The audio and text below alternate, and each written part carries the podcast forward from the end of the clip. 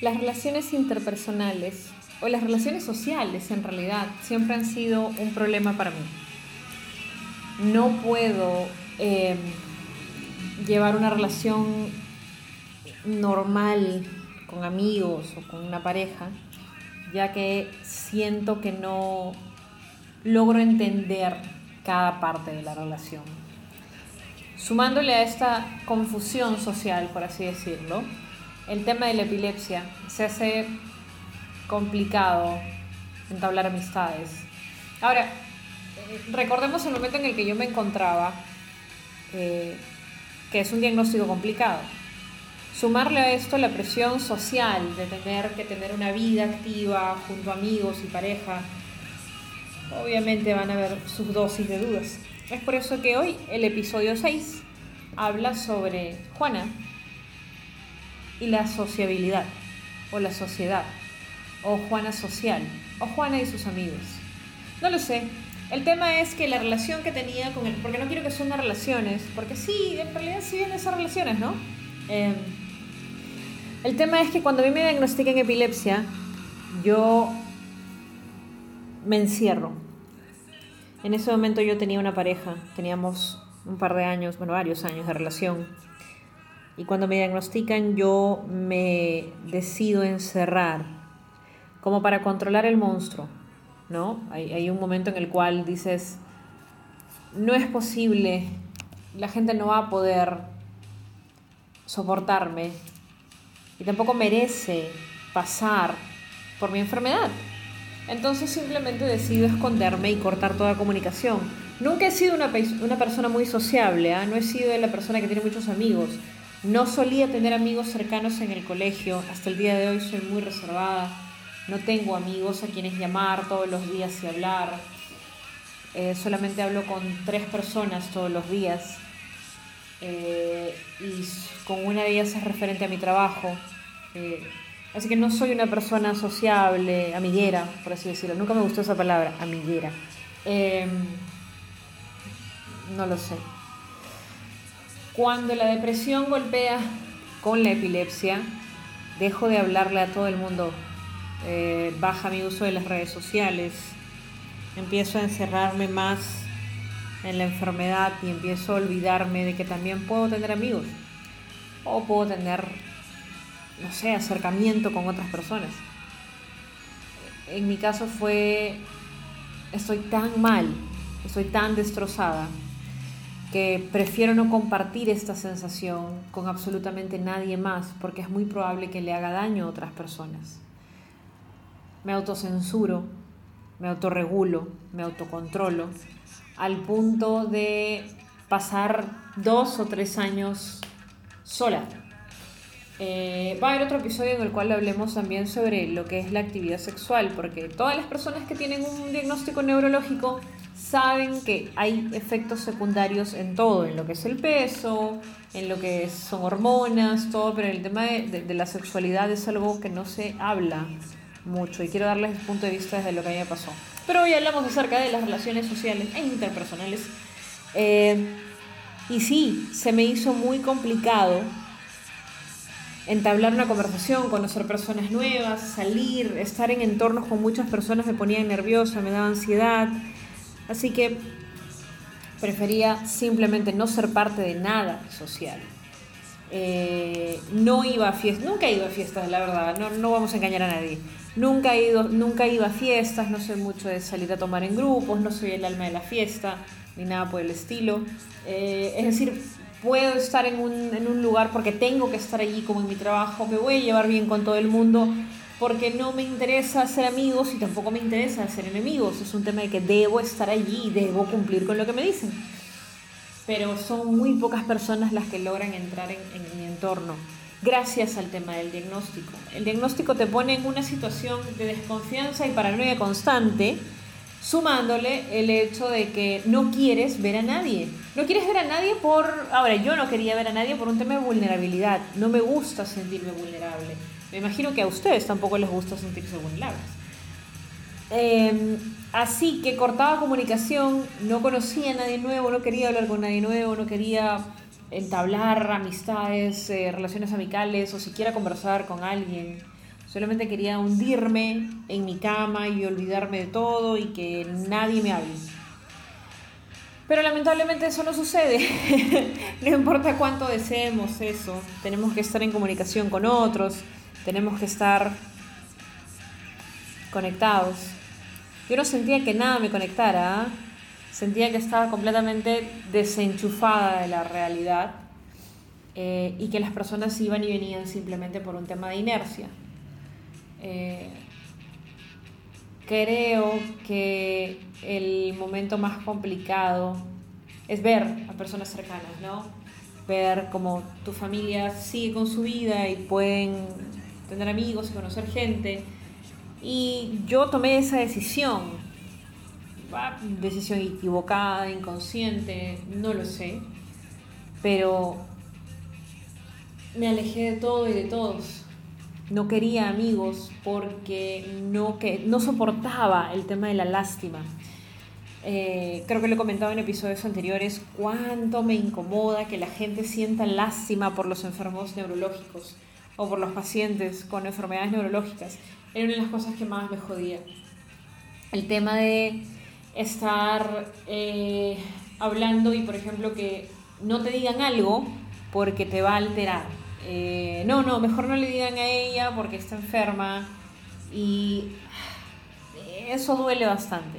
Significa que te están subestimando, y además de que te están subestimando significa que te están ocultando cosas. No van a poder detener mis convulsiones, ¿ok? Pero nadie es culpable de mis convulsiones. Así funciona esta enfermedad, y este tema de sobreproteger a los pacientes yo ya lo tomo como algo incómodo. No, a ella no le digas nada que se va a poner mal. Es probable que me ponga mal, pero no necesariamente me voy a poner mal por lo que estás diciendo o por lo que está pasando, sino porque me voy a poner mal porque tengo epilepsia, ¿ok? No es un tema en el cual debamos sobreproteger al paciente y crearle un mundo maravilloso en el cual no deben trabajar, ni deben preocuparse, ni deben hacerse nada. No nos desconecten de la realidad, no nos nieguen la realidad. Y amigos, el punto más pesado de los amigos era que te recordaban constantemente tu enfermedad, te trataban como enfermo. ¿Han visto cómo tratan a los enfermos? Bueno, así tratan ustedes a las personas que tienen un diagnóstico por el estilo.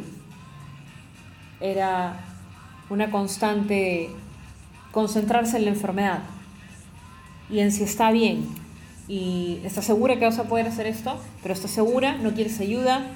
Llega a un punto en el cual simplemente te harta completamente.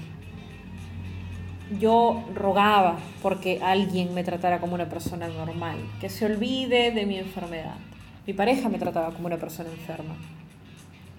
Dentro de todo el amor que sentía, yo sentía sobreprotección. Pero en ese momento no puedes hacer nada porque sabes que es lo único que pueden hacer. Lo único que pedía era que me trataran como una persona normal. Pero es muy difícil porque para ellos está pendiente la preocupación de que ellos estén bien o estén mal. Siempre trataba de ponerme de su lado. Pero jodía como mierda. ¿Estás segura de que vas a poder? Oye, pero vas a poder. Oye, pero sí, ¿estás seguro? No. Oh. Era una batalla constante entre lo que yo podía hacer y entre lo que ellos creían que yo podía hacer. Entonces, iba así. Ya el papel de la víctima, el papel de la lástima, nunca lo he jugado. No miento. Sí lo he jugado, un par de veces, para escapar de responsabilidades. Pero el papel de la víctima, el papel de pobrecita que le colocan a las personas con diagnósticos así, no debería existir. Nosotros conocemos nuestros límites. Quizás las cosas me tomen más tiempo, quizás necesite más ayuda, pero de eso se trata la inclusión. La inclusión no es solamente una campaña bonita que hace el gobierno.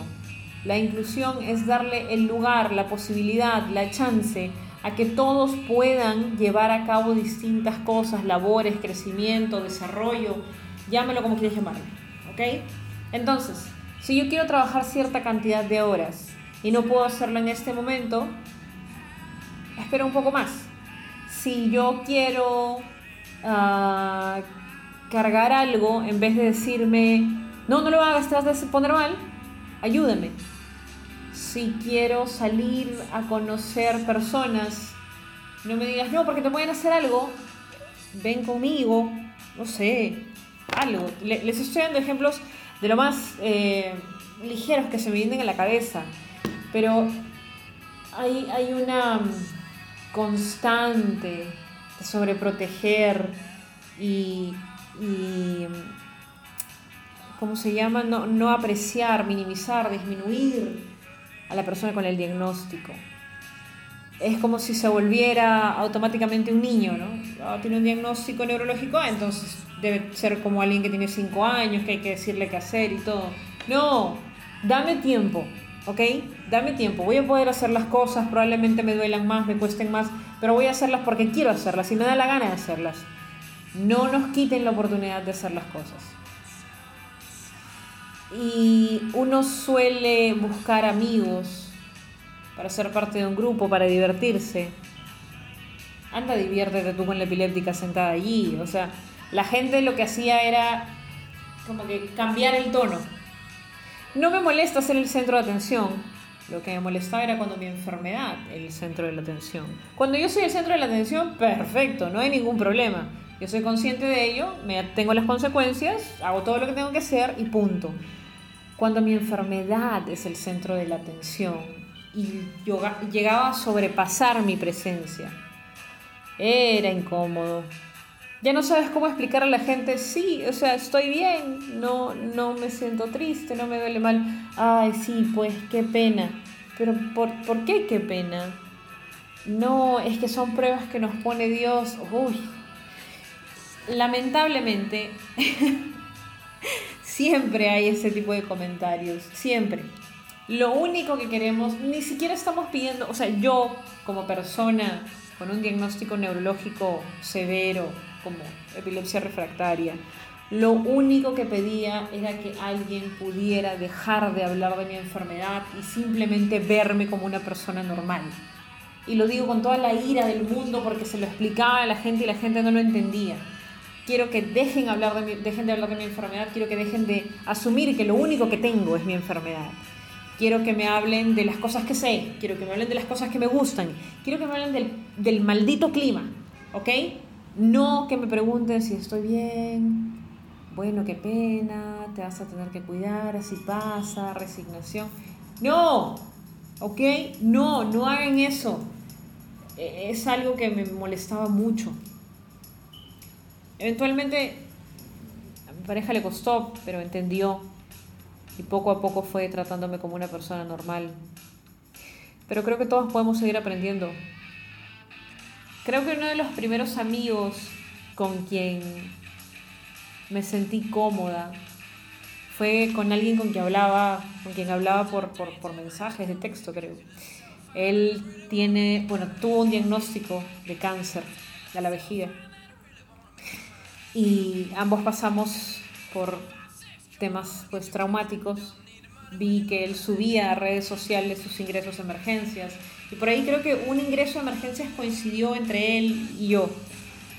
Y empecé a hablarle, ¿no? Como que, él fue el que me escribió, me dijo, mira, estamos coordinados. Y ese chiste, esa broma, ese comentario de lo más estúpido, me pareció increíble. Me pareció maravilloso. Tienes a esta persona que tiene un diagnóstico tan cagado, pero que se está riendo de él. Eso es lo que quiero. No quiero a alguien que se siente a rezar conmigo por mi enfermedad. Quiero a alguien que hable sobre lucha libre. Quiero a alguien que hable sobre libros. Quiero a alguien que me hable sobre música, sobre sus proyectos, sobre sus sueños. Deja de hablar sobre mi enfermedad. Deja de sentir lástima por mí.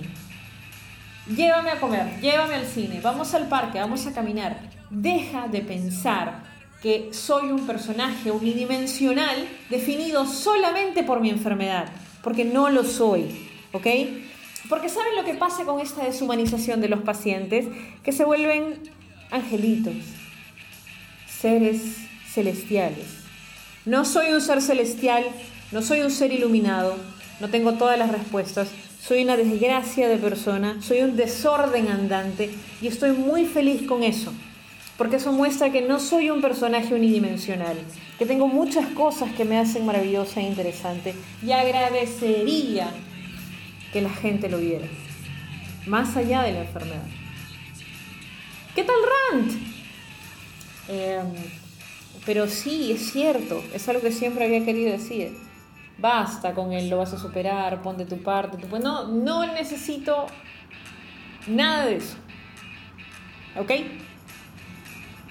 ¿Quieres apoyarme? Trátame como una persona normal. Soy una persona normal. No entiendo. Bueno, no, normal no. Pero ustedes entienden. Este episodio más que nada ha sido gritarle al micrófono y se ha sentido muy bien.